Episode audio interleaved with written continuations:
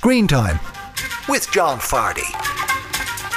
This is News Talk. Hello and welcome to Screen Time. I'm John Fardy and this is News Talk's TV and movie show. This week on the show, we talk to the great cinema enthusiast and indeed curator Mark Cousins about his continuing journey through the story of film with his new, updated version, The Story of Film, A New Generation, now available on Netflix. Mark Ryle reviews Jessie Buckley in the new Alex Garland movie Men, as well as Tim Roth on Bergman's Island plus musician Brian Deady on his favourite movie. I'm open on Twitter, John underscore Fardy, or you can email me, screentime at newstalk.com. This show is available as a podcast every Friday at 5pm on newstalk.com or the Newstalk app powered by Go Loud, and it's on the radio every Saturday at 6pm right here on Newstalk. Good weekend to you all. Good bank holiday weekend to you all. And I hope you're getting a little sunshine wherever you are. My day began very well today, or certainly the late morning. I dodged a bullet. Last night, I was having a couple of beverages because I was at a barbecue, so I left my car in the train station. And this morning, I went back to get my car in the train station. It was about five kilometres from where I live.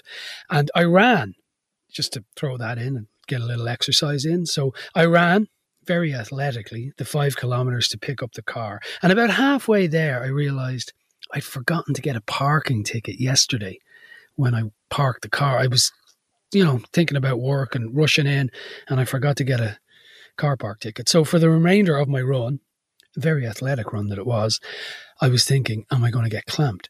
And I pull, I ran up to the station, and when I got there, two spaces away from me, there was a clamping van. There was a man out of the clamping van on a phone, and it looked like he was about to clamp me or certainly very close to it, because he was beside the car. So I just went in, said nothing, took the key out of my pocket, put it in the ignition, and drove away. Clamp dodged, bullet dodged. So I'm I'm winning today. I really am. You know, in life we tend to focus on the bullets that have hit us as opposed to the dodged bullets. You know, we don't celebrate them enough. That is a small win. Well, a big win. You know, what's a clamp these days? 120, 150 quid? I don't know. It's been a while. So I dodged a bullet. So I'm going to let this spirit of gratitude pervade the show for the next 40 minutes or thereabouts. Now, in TV, I was watching this. Our manager's trying to bring down the government. We're going to change the world. Our singer is fully insane. Our bass player starts fights for laughs. This is punk. That Steve is a sexual maniac. Come see us play. We're awful. Ladies and gentlemen, Sex Pistols. Now, that, of course, is making some reference to the Sex Pistols. You may be aware this week on Disney Plus, Pistol, a six parter, landed on Disney Plus, and it's all about the forming and the fame of the Sex Pistols. You may also be aware, if you're in any way knowledgeable about the Sex Pistols, that Johnny Rotten has been very much against this and has gone to court over it and called it a middle class fantasy. Disney has stolen the past and created a fairy tale which bears little resemblance to the truth. This one is told from the story of Steve Jones, the guitar player. It's based on his memoir, Lonely Boy. And in it, you have the Steve Jones character kind of forming the band under the watchful eye of Malcolm McLaren, who in this version is a jackass, which by all accounts is pretty true to life. You have some interesting characters of the time like Vivienne Westwood, Chrissie Hynde is in there as well. This is fiction.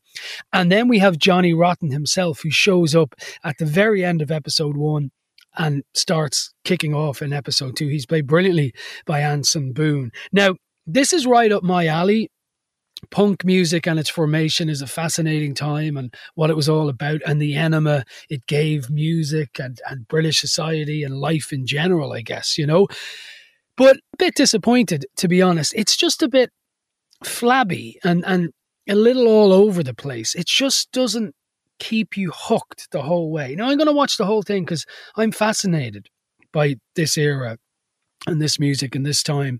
But if I wasn't, I, I'm not sure I'd keep going with it. It's directed by Danny Boyle. And I think maybe the fact that it's told from the guitarist's point of view, I don't know, that's not quite working. Now, on the plus side, Anson Boon is absolutely brilliant as Johnny Rotten. And when we first see him, it's at the end of episode one, and he's revealed almost like a Frankenstein's monster or something.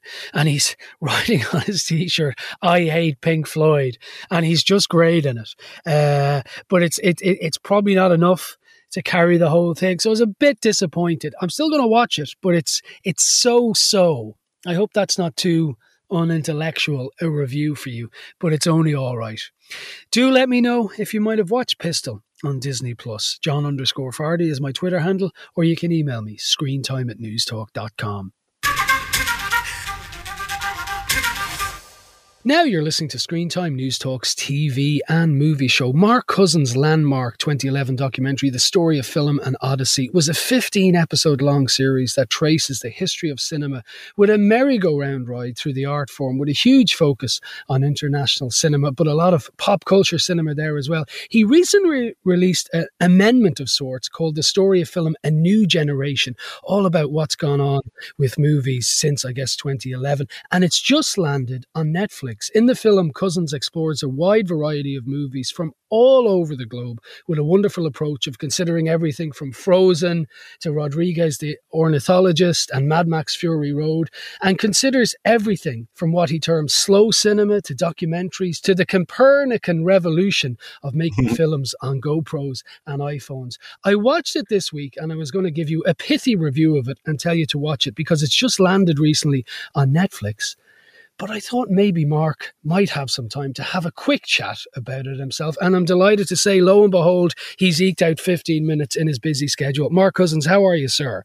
I'm great, John. Thanks for that very nice introduction. That's very nice. Not at all. Not at all. Now, for the uninitiated, it's really interesting what you do because it's kind of somewhat in two parts. You look at it from extending the language of film, and then the second part of it is you're asking what have these filmmakers been digging for? And I thought it was a very unusual way to split a documentary. Why did you do it that way? Yeah, well, usually in my work, I try to look at innovation in cinema, John, as you know, like who's doing something new, who's stretching the way stories are told or using new technology. But I made this update during COVID, you know, and mm. we were all inside our own homes and our apartments and slightly inside our own heads a bit as well, you know. So it's that's why the second part of this update is a bit more reflective. What have we been digging for? What is it that cinema can tell us about ourselves? Mm you know, in good times and bad, you know, in times of loneliness and exaltation, etc. So that's why it becomes a little more personal and intimate in the second half. Yeah. And look, I don't want to get into the weeds of film editing and, and boring everyone to tears, but but one thought occurs to me. The joy of your movies is so many times you see something, certainly in my case, that I've never seen before, and I go, man, I'm gonna have to watch that. You pick great scenes. But like, does this take over your life for a year or whatever, where you were just waking up every day and watching a movie and going, I'm going to use this scene and then I have to edit it, or like it must be a Leviathan kind of operation. Well, it actually, you know, it doesn't take up a huge amount of my time, John. You know, I um I watch films all the time just for pleasure. I don't take notes. I don't watch them as a sort of film expert. Mm. Um, but if I see a film that's got something striking in it. I seem to log it in a little box in my head, you know, which is the somewhere to be used in the future box, you know. Mm. And the case with this one, it only took a few months, to be honest. Uh, I was making other films. I've just finished a film on the rise of fascism and other f- things as well. So this was a slight sideline for me, but a very pleasurable one because it's you know, reconnecting with my love of cinema. And as you know, it's a kind of love letter to cinema. Yeah. Now, uh, uh, just a couple of motifs. You clearly seem taken with, I suppose, what I term horror in daylight or horror in sunshine. you, you look at where horror is going now, in particular Jordan Peele. And you seem spooked almost by the fact that contemporary horror films are almost set in the daylight. And I'd never thought about it that yes, way. Yeah. That's another aspect of innovation, isn't it? Because we yeah. think of horror as something gothic and shadowy, and it was, you know, from Mary Frankenstein, Mary, uh, from Frankenstein onwards, Mary Shelley. But, you know, there's a new type of daylight horror, you know, where the filmmakers are trying to say, what if we flipped this? What if something, what if the thing things that we fear are crystal clear. And and Ari Aster's film Midsommar mm-hmm. did that very well. You know, a scary film set in midsummer. So I love when people are trying to re- to reverse things and do the opposite of what's expected. And you clearly love what Jordan Peele is doing. Very much so. I mean, I think he's really major. Jordan Jordan Peele, this some way mainstream filmmaker, but he had read. I think he's read Jung, Carl Jung, a lot, and he's interested in the unconscious and mm. archetypes and that idea of the shadow self. And mm-hmm. so I think we're seeing that a lot in his work and in other films as well. You know, I think that there's a, a film out uh, called Men by Alex Garland, and it's also doing something similar, looking at the shadow self, and that's fascinating fascinating for horror cinema. We're reviewing it later in the show because it's released in Ireland this week. So so there you go. In circles we move. You know, I sometimes I might have said this to you before, but you know, technically I'm the film correspondent for this radio station you're speaking to me on, and there are so many movies I haven't seen, and I feel kind of sheepish almost when I watch your movies. Do people have that experience that they're, you know, there's so much more to be seen? I don't want to feel like I say I feel ashamed because you know it's, yeah. it's movies at the end of the day. Let's not, you know, yeah. pull ourselves over the coals. But you do have that feeling when you watch these movies, or certainly I do, that like, gosh, there's so such a wide world out there I've yet to see. Which is a very positive thing to say, isn't it? I mean, I don't want people to feel guilty if they watch this and think, "Oh, I've missed out on so much." Mm. It's the opposite about that. It's about kind of sharing the love of these films. But as you know, John, what I do is I ask myself, I ask myself, what have I not seen? If I mm. haven't seen a great film from India in the last year, does that mean there wasn't one, or or does it mean that I missed it, or that the distributors didn't show it? You know, so I'm always trying to think. Ask myself what's happening in Arab cinema at the moment mm. or Indian movies, just to make sure that you know I'm not missing out. And of course, I often am. Mm. And that I think for me, when you love something like cinema, one of the pleasures is discovering something new. By discovering something new in movies whether it's a new filmmaker or a new country making films you kind of renew your love. You know it's like taking your vows your marriage vows all over again. You know and so i that's why you know i'm as you can tell i am you know, like a boy in front of cinema, yeah. passionate, enthusiastic, and it's because I'm always discovering new things. Yeah, well, your enthusiasm shines in this, and it remains undimmed, which is great. There are so many movies uh, that that I came across that I really want to watch, and we could spend hours. But I just want to mention two in particular. One is a documentary called Propaganda, yeah. uh, from uh, well, to say it's from North Korea might be a misnomer. Could you just tell people, like in thirty seconds or whatever, what's going on in propaganda? Propaganda because it's mind blowing. Yeah, it's a very long film and it's full of, it's a North Korean voiceover looking at Western culture, advertising, and um, movies and showing what is debased and awful and bankrupt and corrupt and cynical about Western culture, particularly American culture. And only slowly, uh, when you watch this film, you think this sounds weird, and slowly you realize it's not a real documentary. It's a fake documentary.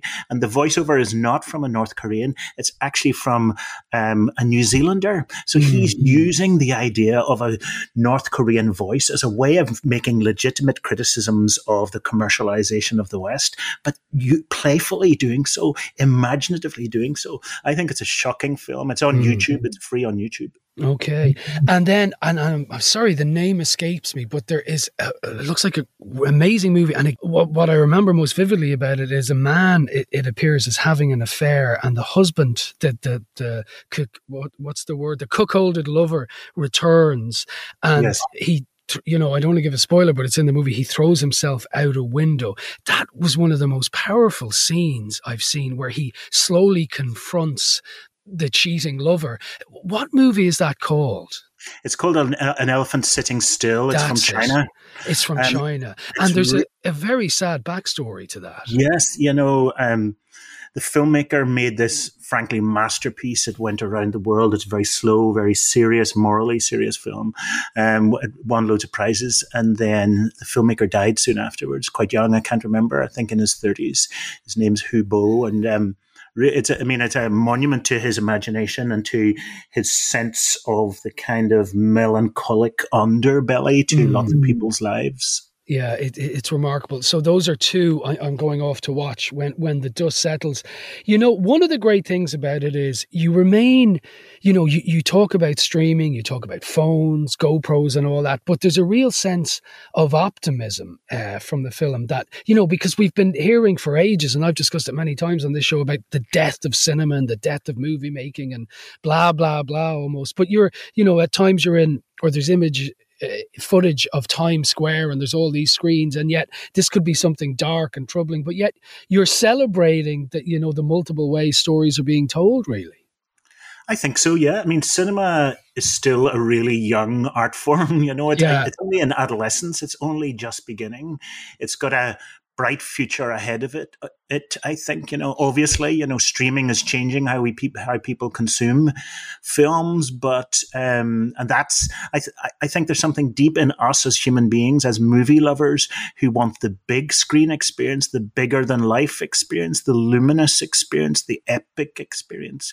Of course, we all during lockdown enjoyed watching classic movies on our TVs and eating pizza and having, you know, a sort of the safety and security of that. But also as human beings, we want what you could call the mosh pit. We want the opposite of safety and security. We want to feel fully alive and mm. slightly almost scared by what we're encountering. That's why people jump off cliffs and climb the Alps and do daredevil stuff, you know. And I think cinema is related to that kind of sublime. And that's why I'm mm. optimistic, John, because I think we will always want that as human beings. We're hardwired to want something bigger than pizza on our sofa watching Yeah. telly. Well, funny you should say that, and far be it from me to name drop to you, but I, I had the chance earlier in the week to chat to Baz Luhrmann for Did the you? new Elvis movie. Yeah. Yes. And I say this as I say, not to name drop, but he said something fascinating about the future of cinema that he thought cinemas were going in a way to have to up their game. And you know, he's quite a theatrical filmmaker. Well, he was suggesting that theaters are going to become, they're going to almost revert to what they were in the early days. They're going to be theaters and people are going to be offered all sorts of things. The movie will still be center place, but it's going to become an experience, which I thought was kind of a fascinating take from this master of theatrical cinema. Yeah, I think I think Baz is right. I know him a little bit, you know, in this kind of um, sense of he's Mr. Showbiz, you know, Yeah. in cinema we can never, no matter how serious the films we watch, and no matter how artistically intense they are, we can never decouple cinema from showbiz, from a kind of theatrical, almost circuit or circus type thing, you know, and so uh, it's it'll always be right to see cinema as an entertainment, as an experiential thing. And yes, in the future, maybe you know they'll be more interested. You know, this it's called expanded cinema, cinema plus. It's not just the movie; it's an experience around it. Maybe with actors in the auditorium and a light show beforehand and music afterwards. Yes, all of that uh, is great, but if that happens, it shouldn't be out of desperation. It should be to increase the magic of the experience, to Yeah. re-enchant the experience. Sure. And listen, in, in closing, then, two final things slightly away from the documentary. You, you're working on a movie about the roots of fascism. Uh, I mean, it sounds like saying, is water wet? But is, is that a, a dark thing to be investigating? How are you Yeah. finding that? Yes, I'm actually going to Rome tomorrow to finish it. You know, Okay. for the first January, February, and March of this year, I just spent every, all day, every day, looking at archive footage of, atro- of fascist atrocities of Mussolini, Hitler, uh, etc. And of course, Mhm. there, where we've got more modern, you know, Yeah. sort of proto-fascists like Trump and and Putin, for example. You know, so it's been a very sobering time for me, a very, you know, dark time to watch all this. But I think the film, the film's finished, and I think it feels as if it's good and certainly a bit timely to make something which is about this subject that doesn't go away. Yeah, well, it certainly feels timely. And um, if it's not the wrong thing to say, we look forward to seeing that. And then finally, I have been raving and talking to some of the cast about a great Irish movie called An Cailín Ciúin for the last few weeks, which has been going gangbusters in Ireland and England, I'm delighted to say. And I gather from what I see on Twitter, you're also a big fan of it. Yes, uh, I I think you know I was very. The producer sent it to me at an early stage, and I watched it, and I thought, my goodness, this is fantastic. You know, it's It's almost like a silent film in some ways. Yeah. It's so still. It's so beautiful. It's so composed. You know, Ireland is doing great stuff in cinema, and this is a high watermark, I think. Yeah, absolutely. Well, listen, the story of film and Odyssey is a wonderful watch. I was reminded of that Gerard Manley Hopkins poem, "Glory be to God for for dappled dappled things." Yeah, that that popped into my head a few times watching it. Sorry Oh, to I love. Irish it up for you, Mark. Uh, But no, I- I, lo- I love Hopkins. He's one of my heroes. Well, I would urge people uh, to watch this, which is available to stream on Netflix. Mark, I've said it to you before. You are a cinema's great curator and enthusiast, and I really appreciate you talking to me today. Thanks a lot. Thanks so much, mate. The one and only Mark Cousins there, talking to me about the story of film A New Generation, which is available to stream on Netflix. Up next, Mark Ryle on the week's new releases. Now you're welcome back to Screen Time News Talks TV and movie show. We turn to the week's new releases, which this week include well, two movie releases in the cinema, but Alex Garland's new movie Men, a kind of folk horror, and also an intriguingly titled movie. Let's find out if there's more to it than just the title Bergman Island. We will be reviewing these in the company of our erstwhile and much loved resident critic, Mark Ryle. Hello, sir. Hey, Cowboy, how are you doing? Very well. Now, listen, I didn't get to either of these movies this week, as Junior Soprano says to Tony Soprano. I answer to higher people than you, my friend. So uh, it, it's all up to That's you. It's Yeah. all up to you this week, but you can do it. You've got this. I really feel you have, you know? That's why I'm here, I suppose. Yes, yes. Well, amongst other reasons, you know. So, look, Men, British folk Men. horror uh, Mm. from, you know, the intriguing Alex Garland, who gave us Yep. things like Ex M- Machina Machina. I'm not quite sure how you pronounce that. Machina. Language isn't my strong suit, It's but uh, Machina. you're telling me it's Machina. But uh, so I, it occurs to me that this is, you know, I, I know a bit of your tastes. You like this Mm. kind of thing. I kind of do, yeah. Um, and I expected to. Um, I'm I'm on the fence with Alex Garland. I loved Ex Machina, but his second movie, Annihilation, I thought was quite disappointing. So, Men is his third movie. Obviously, he started out as a novelist. He wrote the the, the Beach, which most people will be aware of. Yeah. Um, his third movie, But he Men, didn't make the movie version of the beach. No, no, no, no. no, no, no, no. no, no, he wrote the novel. Yeah. Um, uh, it kind of this shares a lot of the same problems that Annihilation had. Anyway, um, what is going on here? It's uh, it stars the incredible Jessie Buckley. She plays uh, Harper, and she has just rented a very big house in the country to spend some quiet time with herself and to try and get over a personal tragedy that she's just had. Um, when she arrives at the house, the, the the jolly hockey sticks owner Jeffrey he's shown her around the property, and he starts dropping in just enough borderline inappropriate comments to to make things uncomfortable. And then the next day, Harper is enjoying a walk out in the woods when she sees a, a naked ball guy watching her. And understandably, she's quite freaked out by this. So she makes a quick exit back to the house. And then the, the naked ball guy shows up outside and things get weirder. Okay. Yep. Right. Okay. and uh, like horror comes Yeah. thick and heavy.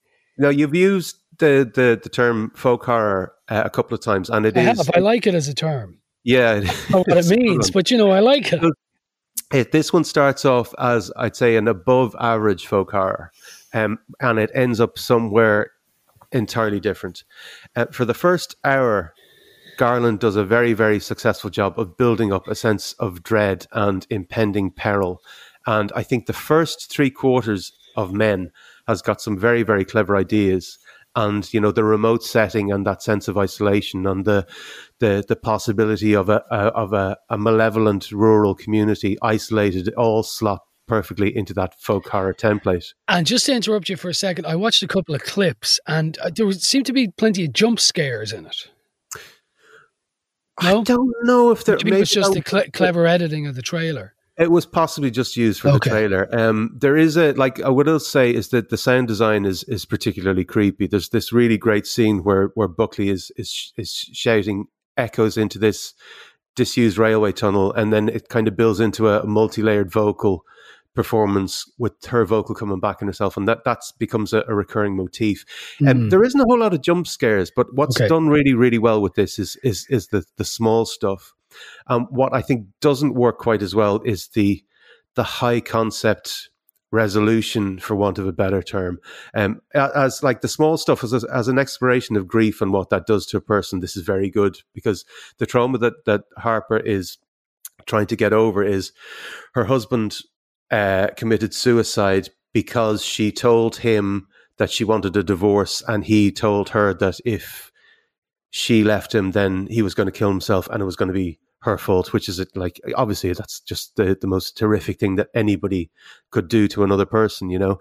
Um, so that's all great, and uh, uh Buckley is just she's you, you don't mean great, obviously, but you mean that passes no, I mean that, narratively it- speaking. it- yeah, exactly. I'm Yeah. not saying that that's a that's a fantastic thing. To, no, I'm not saying that. Yeah, no, it's well done though.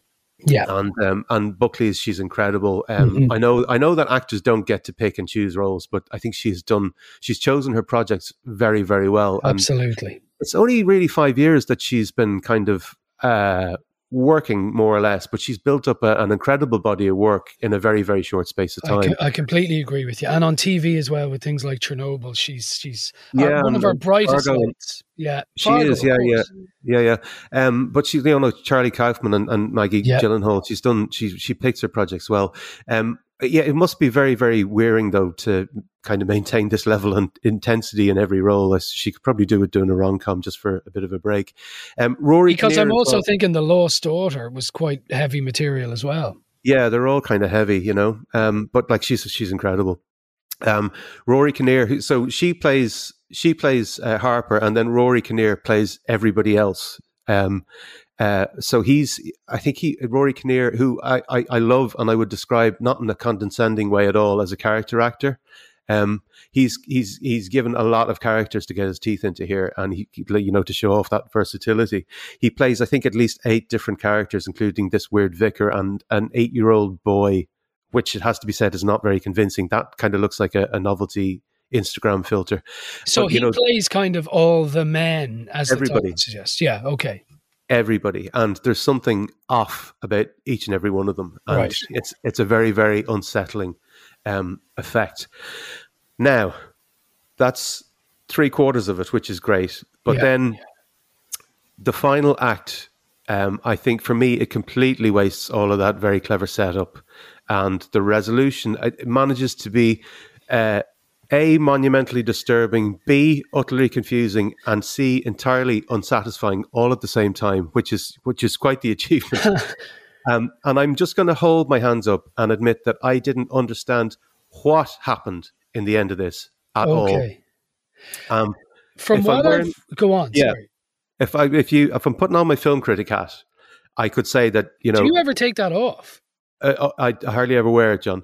Um, if I was wearing that hat, I would say that Alex Garland is trying to make a point about trauma, begetting trauma, and you know destructive attitudes like toxic masculinity being learned behavior that gets passed on. But quite honestly, who the hell knows? Because I haven't got the first clue of what was going on at the end of this.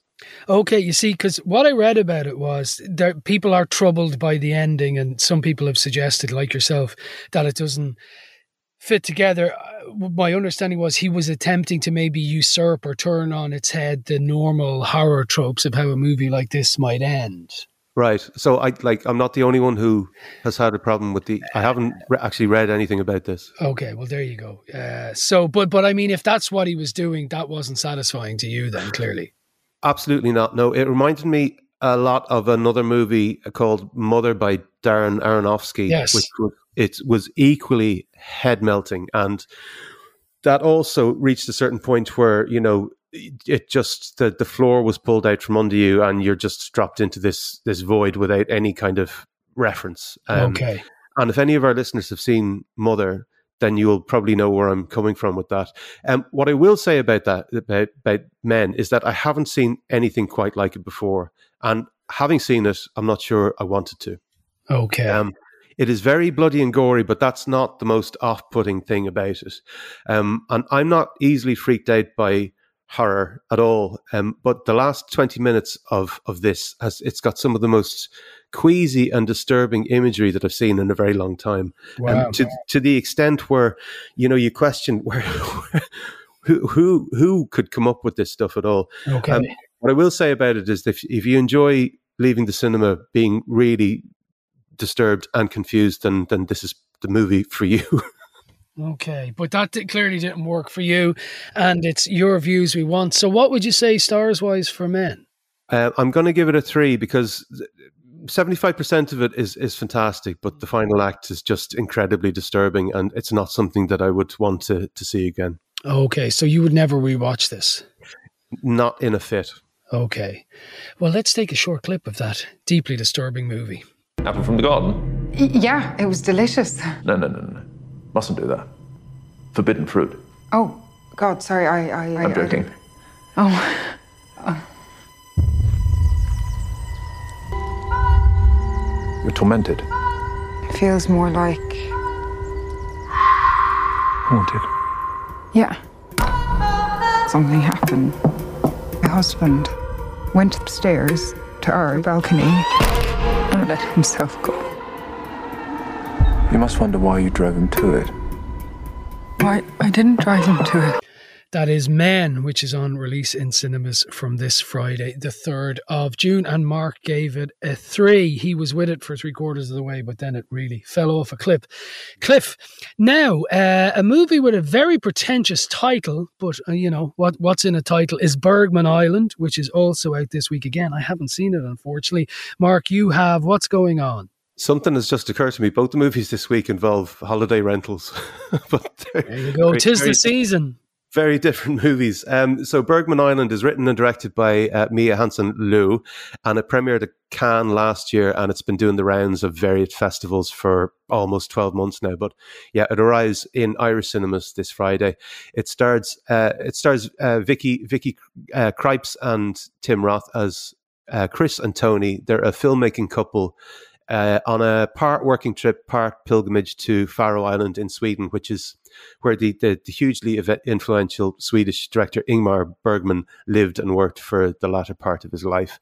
Um, and it starts off with shots of the couple being very sweet and tender with each other and, and you know, laughing at the, the, their sat-nav's clumsy attempt to pronounce the Swedish road names.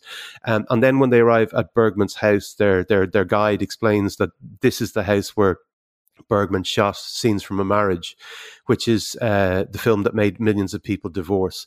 Now that that seems like it seems to be a, a blatant bit of foreshadowing, you know, but it's it's really not that kind of movie at all. It's very low key and subtle, but it's it's intriguing and it, it held my interest. And what's the drama exactly in it? It's uh, it's a I suppose it's a an exploration of the relationship between the couple um, Okay. and the dynamic between um, Chris and Tony, the, the the filmmaking couple. It it feels like a very authentic, authentic and lived in couple. And they're very easy in each other's company, and on the surface, they're they're supportive of each other's work and very supportive of the other's emotional needs and all of that stuff. Um, and any arguments that that prop up, they're they're kind of small ones, and they and they're dealt with in a mature manner. So there is no huge fight or outpouring of grievances as you might be led to expect in a movie called Bergman Island. Um, but having said all that, it's difficult to avoid the the impression that all is not as it should be in the relationship, and it's it's almost though we're witnessing the couple after something big has happened. Although what this big thing is is never kind of talked about or even hinted at, and so it's there, but it's very cleverly done. We get the idea. Without having to have everything spelled out for us. Okay. Well, listen, maybe I need a bit more spelling out though. But I mean, in terms of, uh, of Sure, the drama, you say it's very subtle. But like, do, do did I see from a clip? Do does another couple enter the scene? And there's it's it's it's a really interesting it kind of turns into a movie within a movie um the the dynamic between the couple it, there's a definite imbalance of power and at first it looks like tony's career is the more successful of the two but I think it could be just that he's just he's less prone to self doubt, which is a, a very you know it, it's a very masculine trait not to not to doubt yourself, Yeah. and more willing to embrace, I suppose, the the the pretentiousness that's expected of a director. But um, Chris, on the other hand, she really struggles with the, the screenplay that she's writing, and and Tony just belts his out without any problems. Um, but then what happens is that there's a sort of a pivot in the third act, and it turns into this movie within a movie, and we get to see that the screenplay that that she has been working on brought to life, and it's done with uh, Mia Wasikowska and Anders Danielsen Lie. They they played the characters that she's written, and it's it's it's sort of a a little si- uh, side journey into the the screenplay that she's been writing. It's very well done. Okay, that sounds fascinating, actually. Uh, is, yeah. uh, You know, because I watched clips and trailers this week, it's funny how misleading these things can be sometimes because I had no idea that that's what the movie was about, really, you know? Yeah, I yeah. thought It was I- just I think people renting an Airbnb in northern Sweden or something. So, uh, No, I, uh, I know it's it's interesting. I like. I don't think. Don't be put off. I don't think you need a, a, a deep knowledge of Bergman to get get something out of, of this. But I suppose. well, luckily I'm fine in that department, so no problems there, you know? You're, well, you're I, familiar I'm with it. Bergman with the best of them, you know? You're you're you're a Bergman lover. Yeah, I'm familiar with the oeuvre. No, listen, what are you going to say stars wise? I'm sensing you really enjoyed this. Um, I'm I'm going to give it a three and a half. It's a, it's, Okay. it's it's a really nice little movie, and it's it's it held my interest. Okay, a nice little movie. Three and a half stars for Bergman Island, which is on release from this Friday, the 3rd of June. My thanks to Mark Ryle. Thank you, Mark. Thanks, John. Mark Ryle there discussing Bergman's Island and also Men. Uh, intriguing movies in different ways, both available in your local cinemas as of this weekend, Friday, the 3rd of June. I know I keep restating the date and all, but you know, it's kind of a public service broadcasting remit here. You know, I want to tell you when these things are out and the fact that you can see them in the cinema as opposed to at home or whatever. Just doing my bit to ease your life. Remember, this is a gratitude show. Ever since I didn't get clamped, I'm all about gratitude. So let's be grateful for cinemas being open and that you can go and see movies in the cinema. And talking of movies, up next, I talk to musician Brian Deady about his favourite movie. Now you're welcome back to Screen Time Newstalk's TV and Movie Show. It's that stage of the week where we talk to someone well known about their favourite movie. Brian Deady is a well known Irish musician who has released five albums to date and has a beautiful, soulful voice that many have suggested is more reminiscent of a man from the deep south of America as opposed to the deep south of Cork. His song, Clap Both My Hands, was a huge hit in 2016 and got a huge amount of airplay. He's due to play uh, the Kaleidoscope Festival, which is a fantastic festival in Russborough House on the 24th to the 26th of June. It's a very family focused festival. And I'm delighted to say he joins me now to chat about his favourite movie. Brian, how are you? Hi, John. How's it going? Thanks for that mm. intro. Not at all, not at all. The Kaleidoscope Festival makes you know aging dads like me feel cool because you get to go to a, a festival with your kids, you know. So Yeah, you can be cool for for like you know a day. You're yeah, be exactly. cool if, I'm lucky, I mightn't swing that. Anyway, this is about you. So listen, your favorite movie, uh, brilliant choice, hasn't been chosen. Would you tell our listeners what it is and why? so, No Country for Old Men to me anyway is it's a western.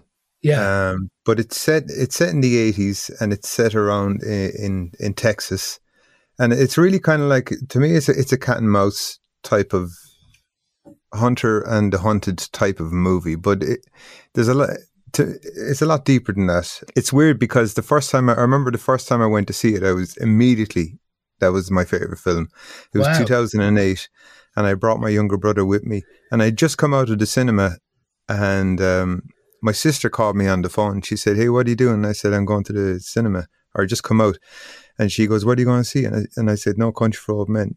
And she goes, "Oh, Brian, don't go and see that. It's the most boring film ever." So, uh, so that was that was, and I remember that conversation distinctly. But I've watched it so many times since. It's one of those films that I always think about because I don't really fully know what's going on in it, right. Okay. and and I Li- love that it's so interpretive that way. Yeah. Well, listen, just remind people kind of top line what it's about. You say cat and mouse. You've Javier, Javier Bardem as this horrific kind of chaser, but what exactly is happening? So Javier Bardem is like the black hole in it. Everything seems Yeah. to center around him. He he's a he's a psychopathic killer, but he has morals and he has code. Hmm. Then you've got Josh Brolin, who is an ex-army vet. He comes across a bag of money. He says, "You know what? This is my opportunity." Those two characters come into, co- uh, into collision, and then you've got Tommy Lee Jones, who's the sheriff, who's kind of watching all this mayhem unravel, Yeah. and he's kind of like the jaded sheriff. And he's just like, oh, you know, I don't know what's going on in the world, that kind of thing, you know. So he's the kind of he's a voice of, of moral reasoning, while everyone else is just so in the chaos. Mm. There's a lot of tension in it, and it's funny too. There's no music whatsoever in that film Okay. either. It's just blank, big blank um, Texas landscapes, Yeah. and then the sound of wind. So there's this huge amount of space for the dialogue, the script, which is the the most powerful thing in it. And it, I mentioned Javier Bardem, and you did as well. I just remember the performance. It's it's he's terrifying. Like it's like a horror, nearly how scary he is. Yeah, he's got these big black saucer eyes, and he breathes really heavy. And what's the most you ever lost in a coin toss? He talks really deep, and, and Yeah.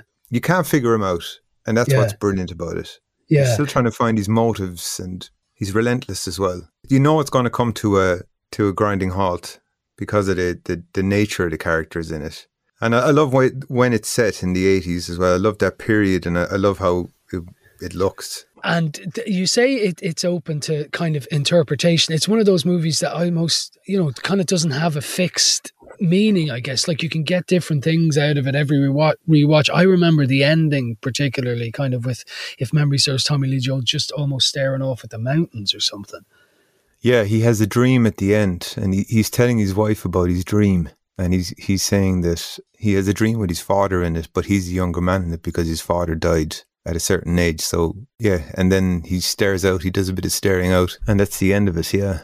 Every time I watch it, I kind of figure something else that's new about it, and I think Yeah. that's the, that's the measure of it. And I think the measure the measure of a good film is that, is that you walk away and you don't forget about the characters. You're still thinking about them. Yeah, Whereas I watched Maverick last week and I, I can't remember anything that happened. this is Top Gun. yeah, Yeah, did you go see it? Yeah. I did.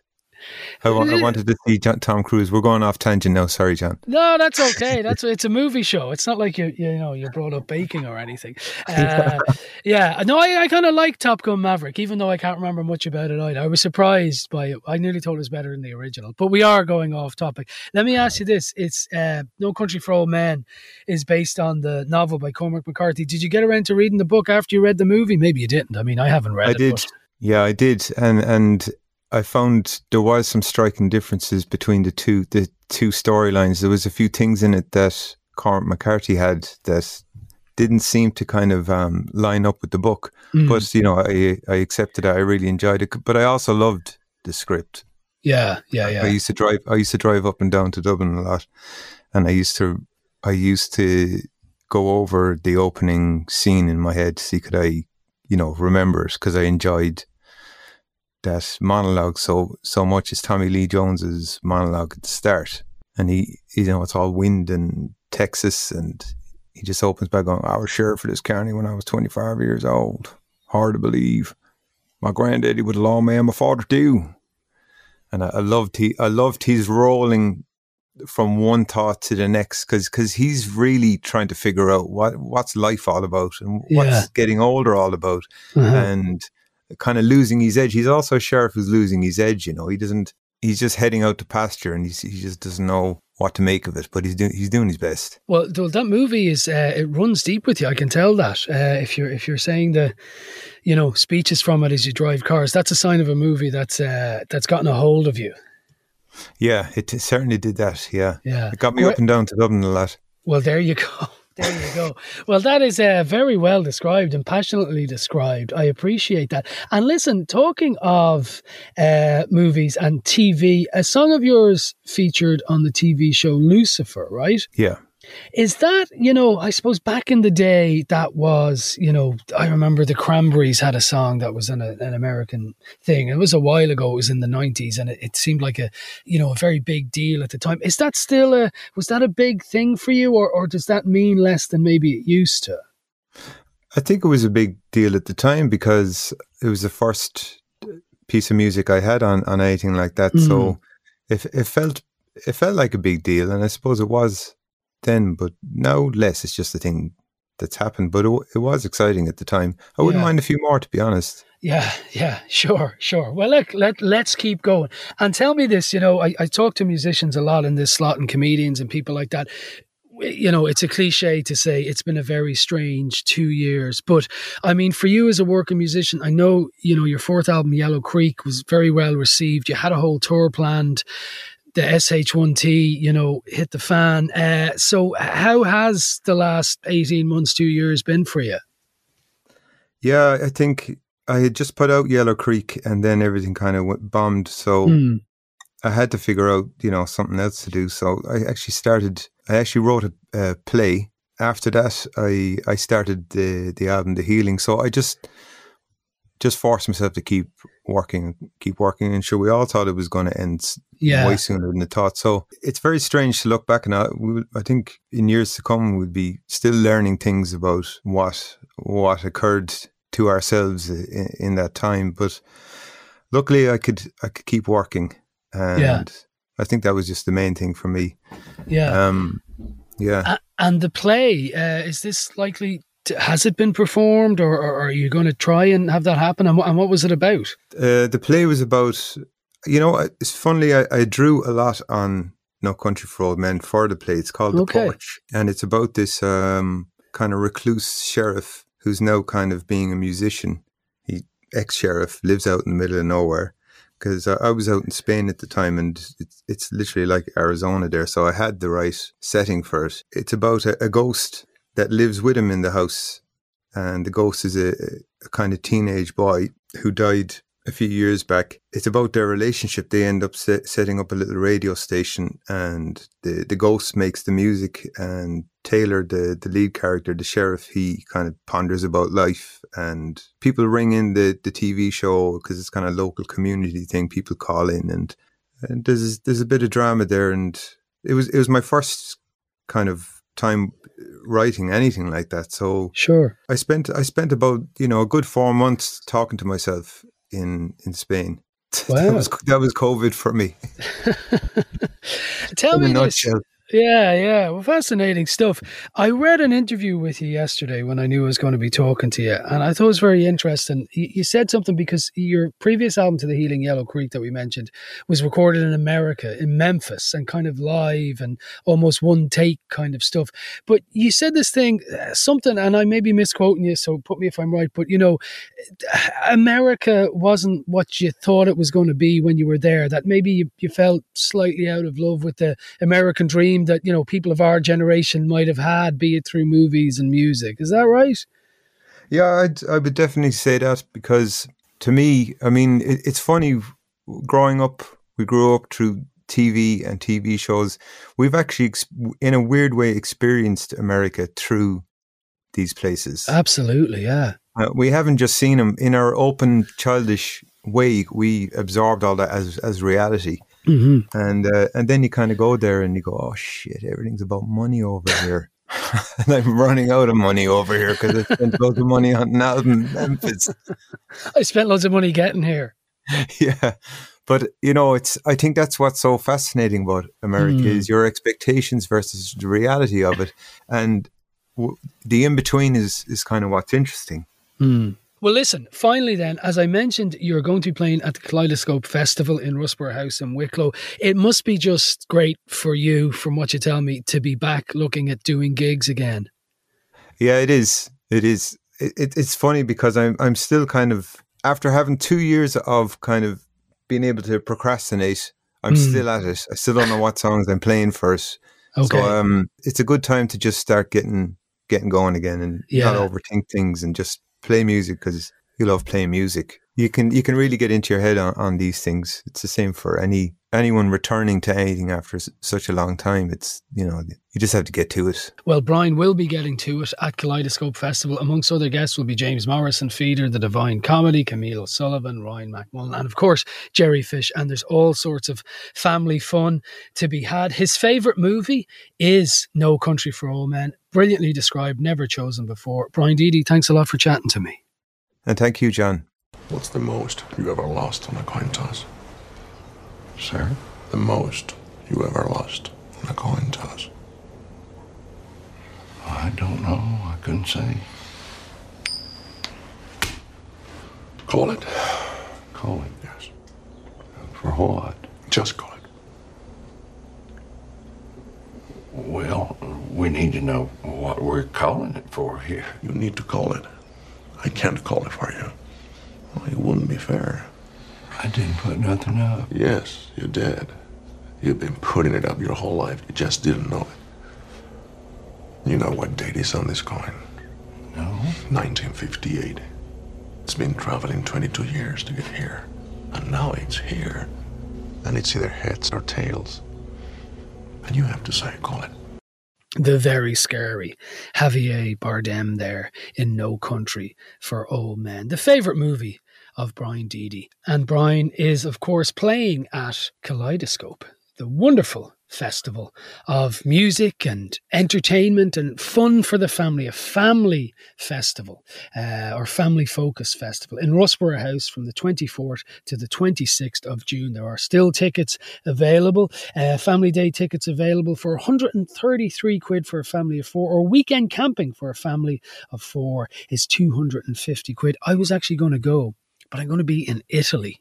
In Tuscany, actually. Isn't that the most middle class excuse you've ever heard? I'd love to, but I'll be in Tuscany. Anyway, enough of this. That is it for this week. Thank you for listening. I just want to remind you this show is available as a podcast every Friday at 5 p.m. on newstalk.com or the Newstalk app powered by Go Loud. And it's on the radio every Saturday at 6 p.m. right here on Newstalk. Get in touch with me at any stage during the week. John underscore Fardy is my Twitter handle, or you can email me screentime at newstalk.com. Remember, this is the week I didn't get clamped, so I'm feeling lots of gratitude. So have a gratuitous, no, have a gratitude filled weekend and enjoy the remainder of your bank holiday weekend. And we'll do it all again next week. Take care.